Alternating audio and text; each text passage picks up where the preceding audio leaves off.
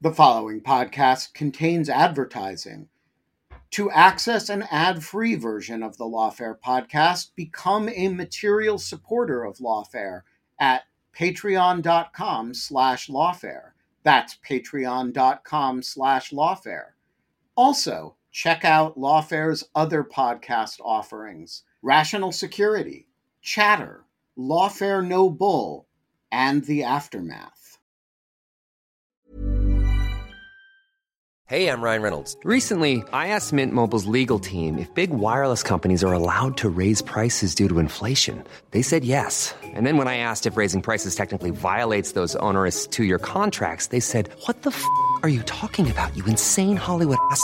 F- So to recap, we're cutting the price of Mint Unlimited from $30 a month to just $15 a month. Give it a try at mintmobile.com slash switch. $45 upfront for three months plus taxes and fees. Promo rate for new customers for limited time. Unlimited more than 40 gigabytes per month. Slows. Full terms at mintmobile.com.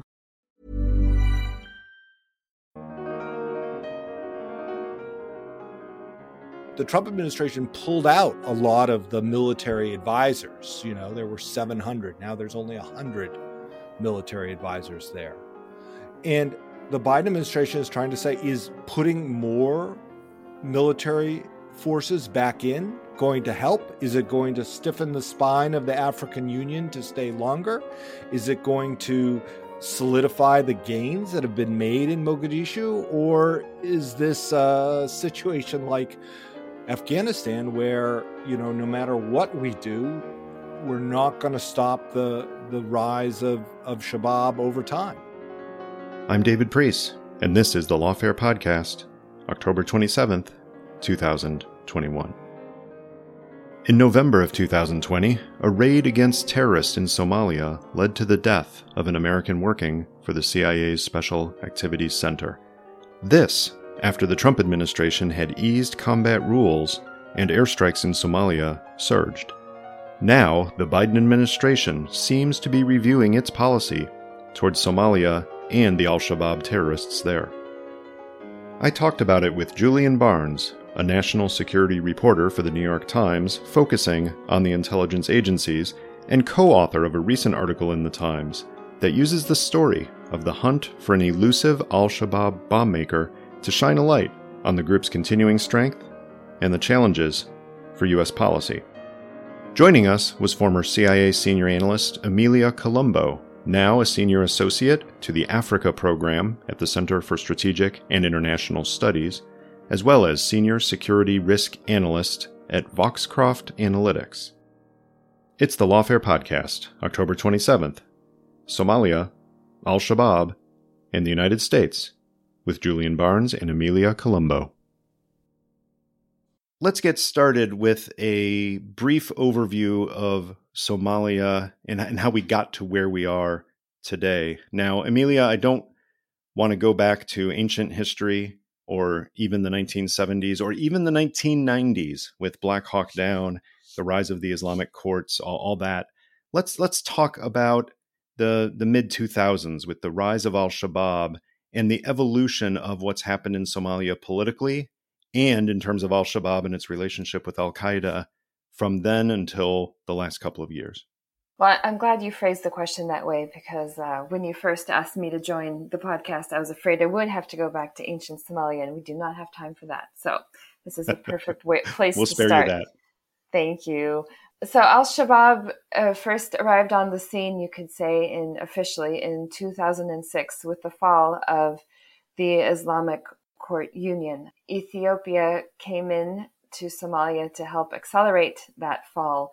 And that was actually a key factor in Al Shabaab's ability to recruit. They were able to play on that sentiment against foreign intervention in domestic affairs to recruit both domestically and abroad, where you had regional experienced fighters who observed this foreign intervention and allied themselves to Al Shabaab as a result. And since then, we've seen the group really grow. They've even, in um, some places, created a, a sort of a parallel government that the locals, to some degree, have really responded positively to, considering the environment, uh, the chaotic political environment in which they live otherwise. to some degree, Al Shabaab has brought stability into little parts of Somalia with sort of a court system, taxes, a provision of services to the communities where they operate at a small level and not enough to outweigh the atrocities that they've committed, but enough to bring some stability to little corners and to garner popular support in that way as a result. Al Shabaab is affiliated with Al Qaeda. Some of their founding members trained abroad in Afghanistan. And in 2012, they made that relationship official. I think it's always important to keep in mind when talking about the relationships throughout Africa, including Al Shabaab, uh, relationships between local groups and the sort of international organization. It's important mm-hmm. to keep in mind that the local affiliates still are allowed to operate, generally operate independently, do what's appropriate for them in their local context, and not necessarily in response to orders from abroad. But these factors, the ability to sort of garner popular support through both fear and benevolent actions, to play on some of the sentiment, anti foreign sentiment, and taking advantage of the political instability and the weakness of the security services have all really come together to allow Al Shabaab to grow and thrive since 2006. But it's fair to say that Al Shabaab, from its beginning, but up through now, it's operating in a country we're calling Somalia, but there is no unified country. There is no political entity controlling the entire territory of Somalia.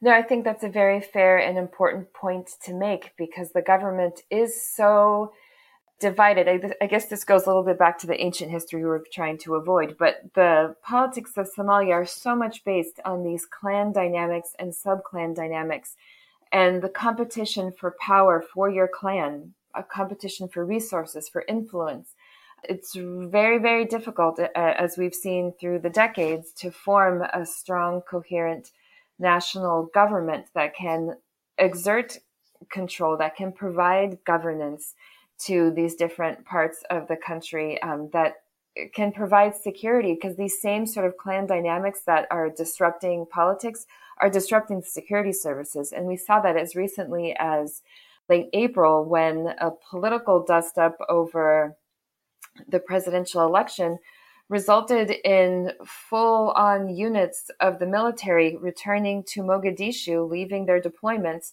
to support their clan leaders, their clan community. Uh, it's very disruptive to the security services and something that gives Al Shabaab a huge advantage on the ground. That is an excellent foundation for us, Julian, to jump into some of the details of the article that you and your colleagues at the Times just published. So pick up the story from there with the individual within Al Shabaab, not, not at the very beginning, but became affiliated with the organization. And this is Abdullahi Osman Muhammad, also known as Engineer Ismail. Who is he and why is he important in this whole story?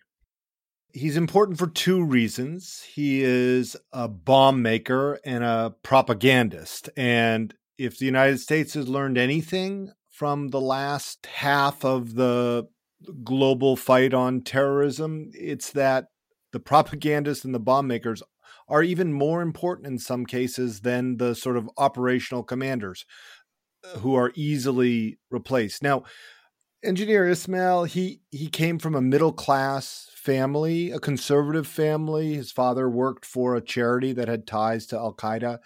And then in that invasion that was mentioned, the Ethiopia's invasion of Somalia, that's where um, Muhammad, you know, stopped working for Al Jazeera. He joined Al Shabaab. He was he was made more radical by that event and started as a propagandist, drawing on his experience uh, working in television, working for Al Jazeera, but developed over time bomb making expertise.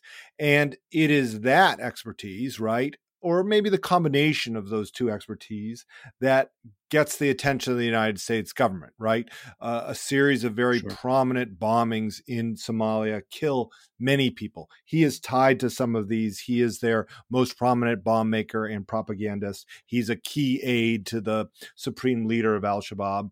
And in September 2020, the US kind of designates him a global terrorist. And this puts him square in the in the sights of both the US military and the Central Intelligence Agency. And that that timing is interesting because it, it comes just a couple of years after, maybe three years after that huge bombing that I remember in right in the heart of Mogadishu. It was a truck bombing, and yet it killed some upwards of 500 people, which was just shocking, even in the context of Somali violence being so rampant in those those years. It's one of the most deadly bombings the world has ever seen. I mean, the the amount of people killed in that is astonishing even now, even though we you know experienced so many years of Iraq and Afghanistan where we'd have these terrible bombings that killed so many people. That bombing was something else again. Yeah. Emilia, let's briefly before we move this story forward, let's talk about the the regional context here. So you've got you know engineer Ismail here, who's who's moving from propaganda into explosives. There are massive attacks going on, like the one in Mogadishu, but there's also a lot of fighting across Somalia, and there's also activity, interest, even intervention from the countries surrounding Somalia. So walk us at, at a high level through some of the outside interest from Kenya up to Djibouti. Well, I think the region as a whole is, of course, interested in stability, and the, the region as a whole is eager to avoid spillover of this conflict into their own countries, and especially terrorism. I mean, Kenya has also experienced some of Al Shabaab's activities, um, Tanzania as well. Uh, so I think these are all countries that are eager to contain this instability. And I think there are countries that need to see, um, for the benefit of the region, Somalia to not only not only just contain that threat, but to actually eliminate it and to see Somalia grow and become a force of stability to alleviate pressure on humanitarian aid to reduce that security risk. The regional dynamic, I think, is quite complex because these are countries that have their own history, and it sometimes it plays out in Somalia as well. The regional countries are trying to contribute to stability in Somalia through AU auspices. AMISOM is the deployment there. Uh, but we often see these dynamics play out in the country and can actually exacerbate some of the tension there. For example, Ethiopia at times has intervened in areas where the sitting president and his allies are stronger. And that creates the perception among opponents that Ethiopia is allied with this particular individual and can create some tension within the country over Ethiopia's aims and intentions there. So it's it's a complex sort of web of interests and that can be quickly misinterpreted rightly or wrongly based on again these sort of clan politics and the way people view a lot of what happens in Somalia through that clan lens. Mm-hmm. All that said, though, Al Shabaab, apart from its pledge of allegiance to Al Qaeda that you mentioned earlier, Al Shabaab is a a Somali entity. It is not a transnational movement across country borders trying to achieve some, you know, pan is Islamic entity across Africa. It is a, a Somali thing. Quite right. Oh yes, definitely. It's a homegrown insurgency, um, a homegrown armed group that arose out of sort of Somalia's unstable political context. Uh, to the extent that we've seen them active elsewhere, like in Kenya, it's more in response to Kenyan interventions and that sort of regional political dynamic rather than some greater goal that would cross borders. Mm-hmm. All right. So we have this context, and then we have a particular raid that occurred last November. Julian, you and your colleagues have, have reported on this and given some new detail recently about the fact that the Central Intelligence Agency has been conducting a number of raids and other activities in Somalia, the United States not choosing to put tens of thousands of troops on the ground in Somalia, but operate much the same way as in a place like Yemen with cooperation with local power brokers, and then a whole bunch of special operations type activities. But there's one very important raid that presumably was going after engineer Ismail in November of last year. Can you walk us through what happened in that event and, and what the tragedy was related to it for the US side. Sure. And, you know, I should note that accounts differ on who the exact target is. Somali officials and an American official told us that engineer Ismail was the target of that particular one, but other American officials dispute that or won't confirm it, I should say. In any case, Engineer Ismail is the larger target, right, of the CIA operations. Whether they thought for sure they were going to get him that day mm-hmm. or not sure. is in some dispute. Nevertheless, on the night of November 6th into the early morning hours of November 7th of last year, Gashan, which is the counterterrorism force that the CIA has trained and built up and is run by the uh, Somali intelligence agency in partnership with the CIA, goes out in a convoy, goes south of Mogadishu to a seaside town. Perhaps someone spots that convoy in the dead of night and calls ahead to the target area. We don't know for sure. But in any case, the Gashan forces, accompanied by Michael Goodboe, a Navy SEAL, SEAL Team 6 veteran who joined the CIA in 2009, was mm-hmm. there advising, participating in the raid. Gashan goes into the house. A militant escapes. He goes to a vehicle. This vehicle is laden with explosives. The Somali fighters and Goodboe approach the vehicle. The man in the car detonates it. Michael Goodboe is critically injured. He is flown out to Ramstein, Germany, to the the hospital there, but he is fatally injured. And 17 days later, on November 24th, he dies. Now this this reflects the kind of thing that has been going on in Somalia for years. Some of it presumably from the same unit that Michael Goodboe was in, but also you write about some contractors that have been used to recruit and train fighters for the Somali government, at least the part of the Somali government we're working with. And some of those employees have died, even though they're presumably focused on training. Isn't that right? Yeah. The Bancroft Group, which has had the big contract in Somalia, has had seven people, seven of its employees die in in Somalia, which is a which is a huge number. And they're supposed to be training the African Union troops, training the military troops, but it just shows this line between training and participating on the raids can get kind of fuzzy. And so the training missions can be quite dangerous. A lot can happen in the next three years. Like a chatbot may be your new best friend. But what won't change? Needing health insurance. United Healthcare Tri Term Medical Plans are available for these changing times Underwritten by Golden Rule Insurance Company, they offer budget-friendly, flexible coverage for people who are in between jobs or missed open enrollment. The plans last nearly three years in some states, with access to a nationwide network of doctors and hospitals. So for whatever tomorrow brings, United Healthcare Tri-Term Medical Plans may be for you. Learn more at uh1.com. Tired of ads barging into your favorite news podcasts? Good news. Ad-free listening is available on Amazon Music for all the music plus top podcasts included with your Prime membership. Stay up to date on everything newsworthy by downloading the Amazon Music app for free or go to amazon.com slash news ad free. That's amazon.com slash news ad free to catch up on the latest episodes without the ads. This show is sponsored by BetterHelp. If I could offer you an extra hour a day in your life, what would you do with it? Would you go for a run? Would you sleep in would you read? Would you go hang out with a friend? A lot of us spend time wishing we had more time.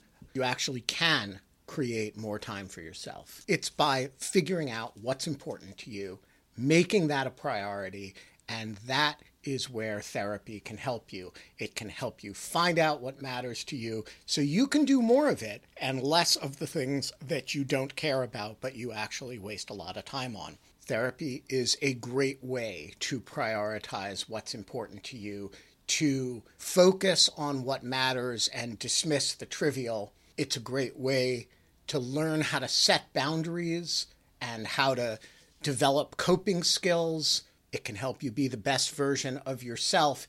And it isn't just for those who've experienced major traumas.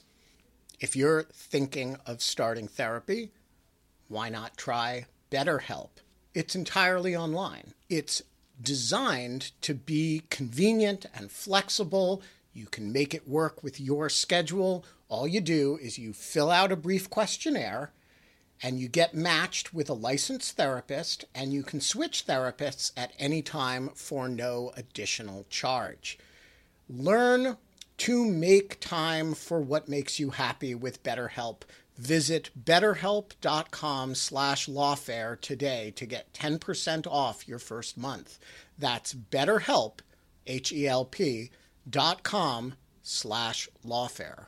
Could your political views make you the target of cybercrime, identity theft, stalking, or even violence? I used to think this was silly, and then weird things started happening to me. Someone defaced my car, it had lawfare license plates on it. Somebody delivered weird antique postcards of Guantanamo Bay to my house. You know, weird stuff. The volume of personal data online has tripled between 2019 and 2023, and angry individuals fueled by political polarization can access it all for up to 98% of American citizens. And I was one of them. Lots of people were using my name, my home address, uh, other information about me to try to intimidate me. And I want to say that has dramatically slowed down in recent months. And one of the reasons is Delete Me. As I have said before, there are products here that I read the ads because, you know, that's my job. And there are products here that I read the ads because I really use them and really like them. And Delete Me is one of the lawfare advertisers that I am most enthusiastic about. And here's why. Uh, it finds and removes personal information I don't want online, and it makes sure it stays off. It's a subscription service that removes your personal information from all of the largest search databases on the web, and in the process, it helps prevent potential identity theft, doxing, and phishing scams. And here's the important point it doesn't just do it once because the information will get back into the systems. It does it and then it does it again. So the first time I got one of these reports, and they send regular reports. Uh, at Delete Me, you know, there were a whole bunch of systems that I'd come off of. But then each time I get one now, there's still one or two or three that I'm back on the system and Delete Me has once again deleted me. So sign up and provide Delete Me with exactly what information you want deleted, and their experts will take it from there. And as I say, they send regular personalized privacy reports showing what info they have found, where they found it, and what they removed. It's always working for you constantly monitoring and removing the personal information you don't want on the internet. When you sign up, they immediately go to work scrubbing all your personal information from data broker platforms. Your personal profile is no longer theirs to sell. So take control of your data and keep your private life private by signing up for Delete Me now at a special discount for Lawfare listeners. Today, get 20% off your Delete Me plan when you go to joindeleteme.com slash lawfare20 and use the promo code lawfare20 at checkout.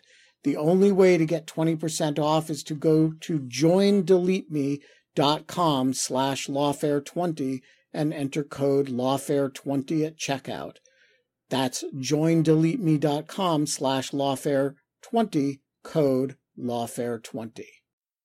And what were your sources telling you about the the impact of this this raid in particular in November 2020 and and the overall pattern of these raids?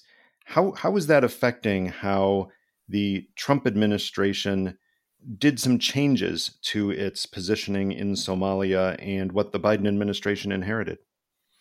So the Trump administration kind of loosened the restrictions, particularly on drone strikes, airstrikes. But uh, overall, you know, responsibility for oversight of these raids was pushed out of the White House and the National Security Council, and by and large went down to the CIA itself, or in the case of military strikes, to the U.S. Africa Command.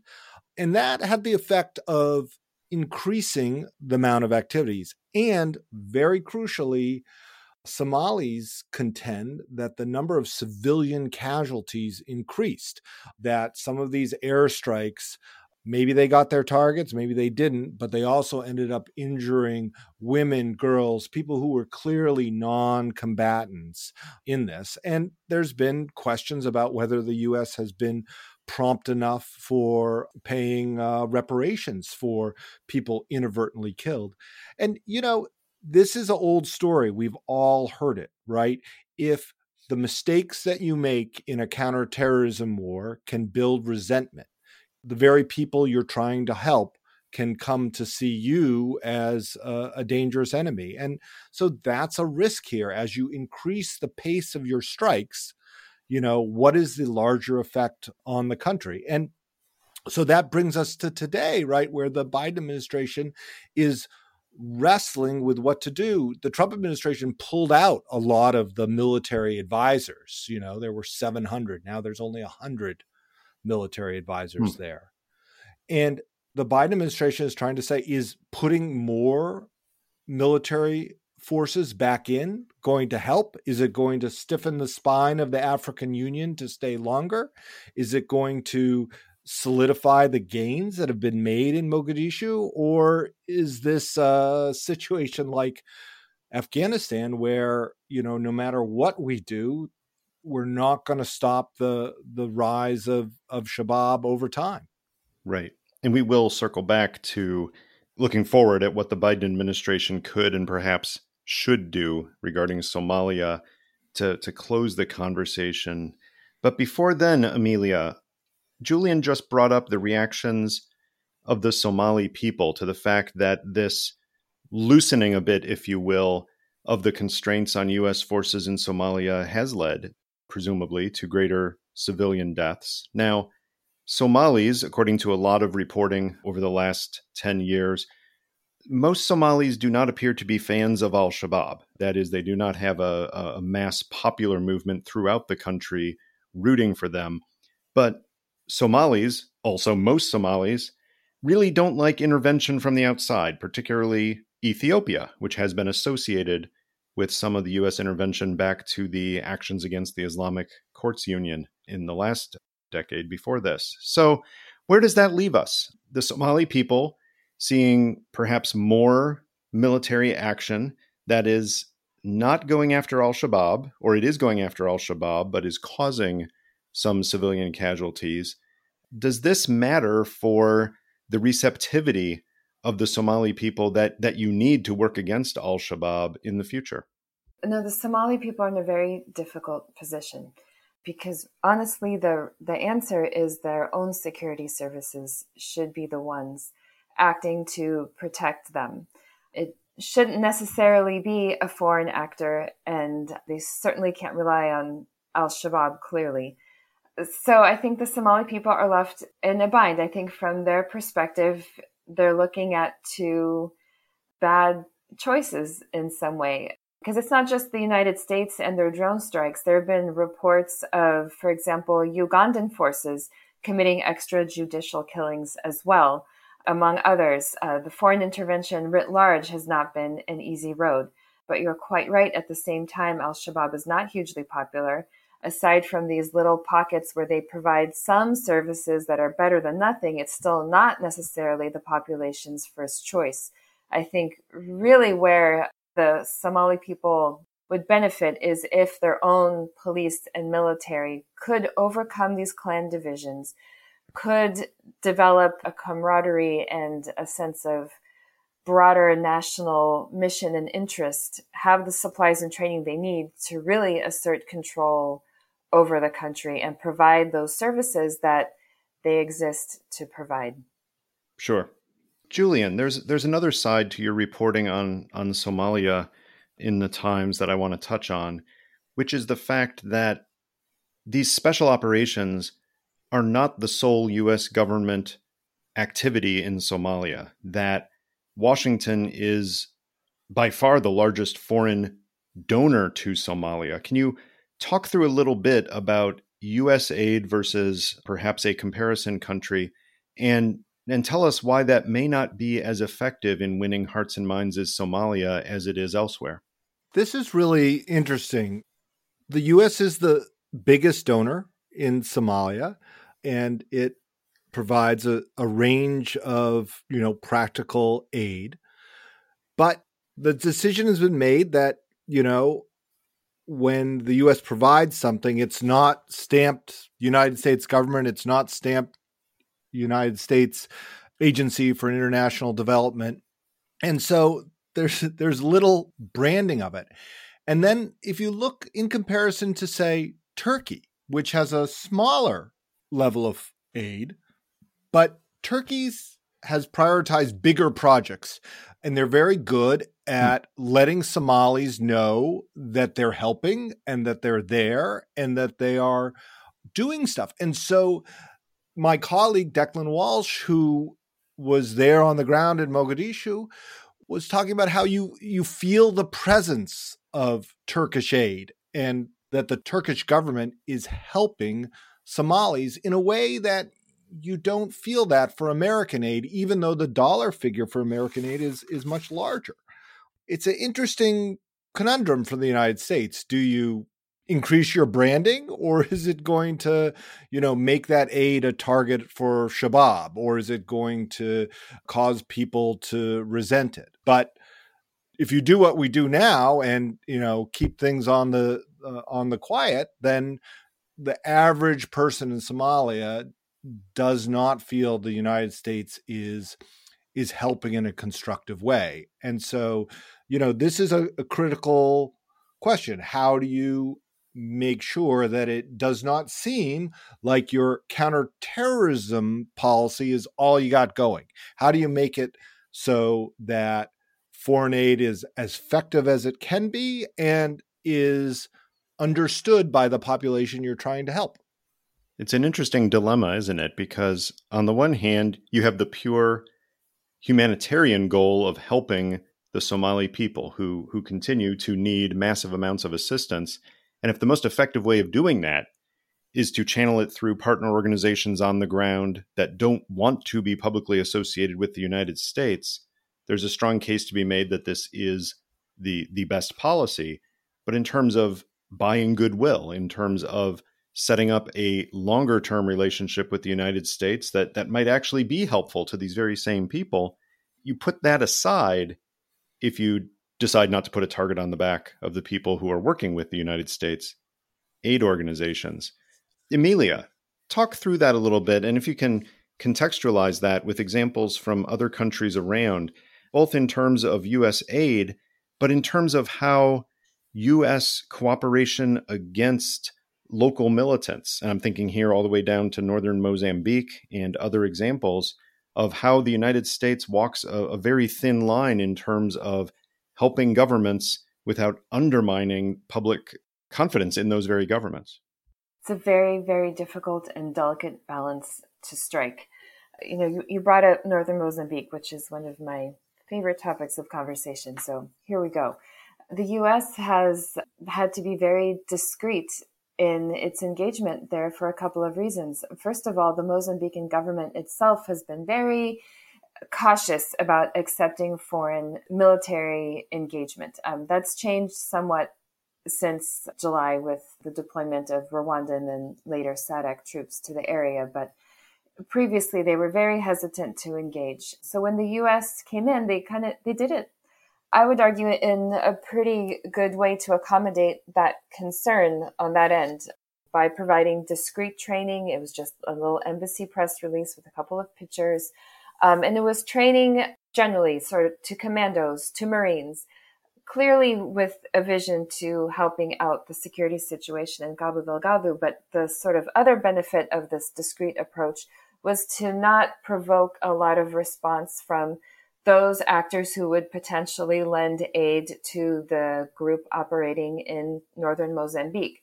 As we saw, as I, we mentioned earlier, in Somalia, the intervention of the Ethiopians with a little bit of U.S. support was a big draw for foreign fighters to come into Somalia and help al Shabaab back in 2006 a situation which I think everyone would like to avoid happening in northern Mozambique today.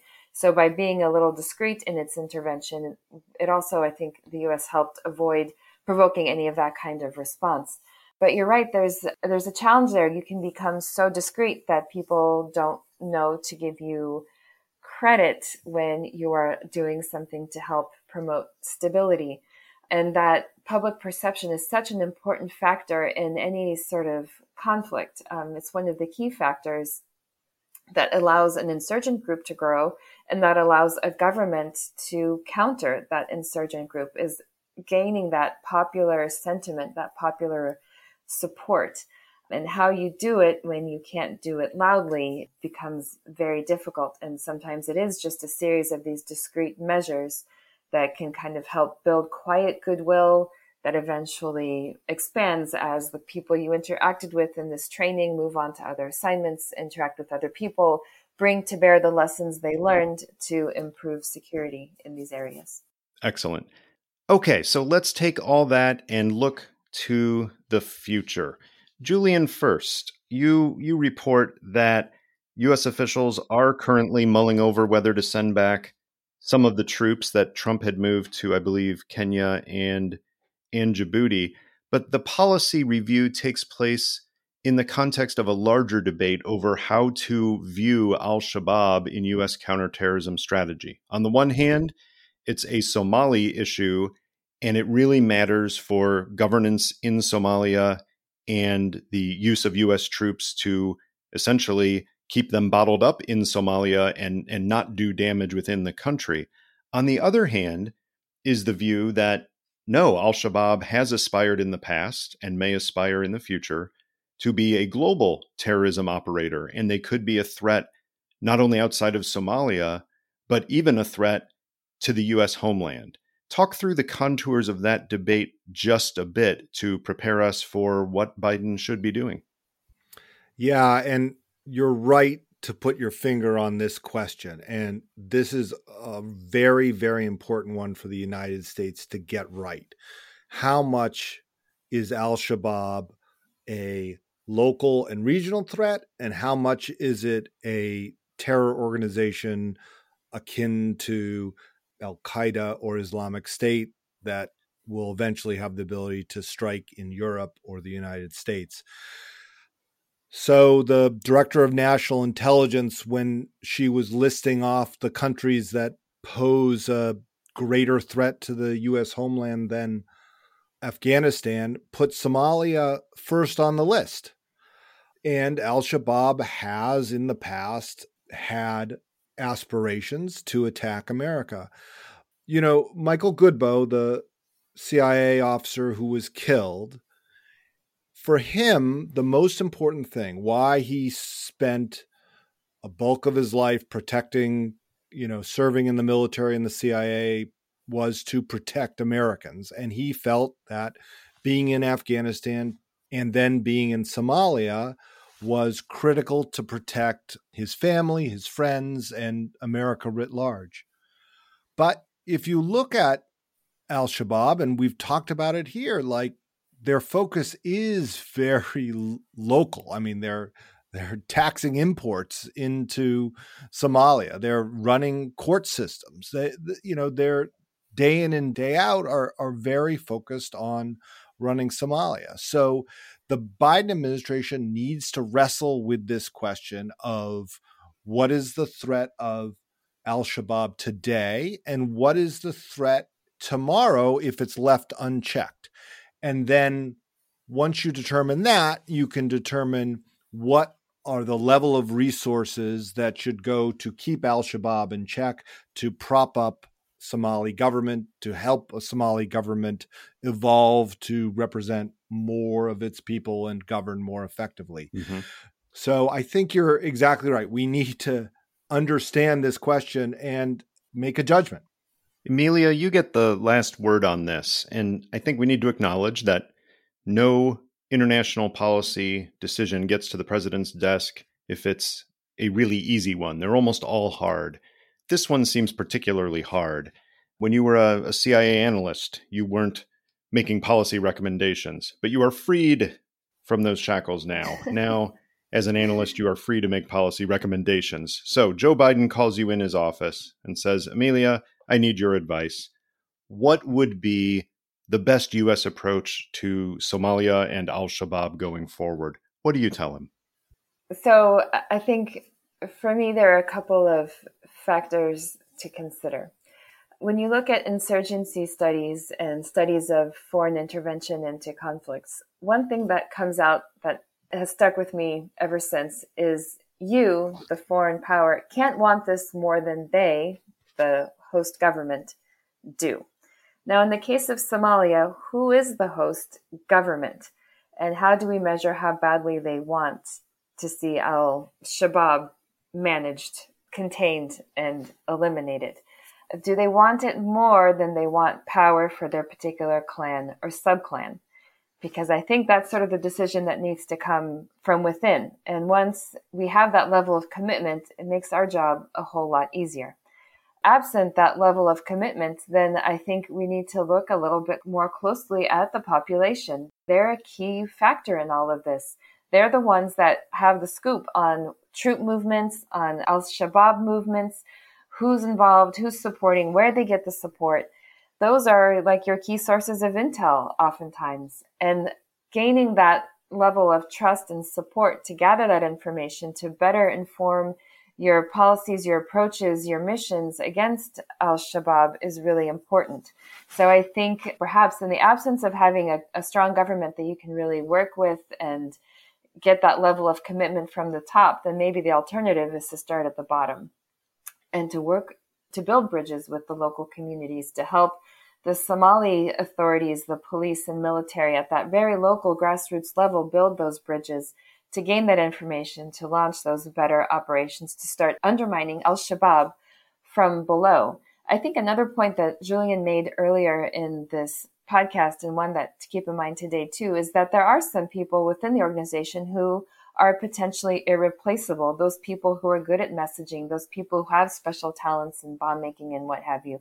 Again, collaborating with the locals to find out who those people are, where they're getting their training and undermining the organization from there. Who are those key leaders that without without which the organization suffers is another sort of approach to get at the group from the bottom up. Ultimately, for long-term stability, you will need that functioning government in place, that government that puts the national interest over any sort of personal interest, or at least finds a way to align the two in a way that benefits the nation. But in the shorter term, I think maybe looking at the lower levels may be a way to work around that. It's not too often that you hear Somalia and hopeful note in the same sentence, but I got to say, we almost ended on a hopeful note there, and that's the way to do it. Both Emilia and Julian, thank you for joining us. Thank you. Thank you. The Lawfare podcast is produced in cooperation with the Brookings Institution. Please rate the podcast and share the podcast, and don't forget to visit the Lawfare store for your merchandise related to everything Lawfare. If you want to become a material supporter of Lawfare, you can sign up on our Patreon page. This episode is edited and produced by Jen Patja Howell Hamza Shatu is our audio engineer, and Sophia Yan performed our music. As always, thanks for listening.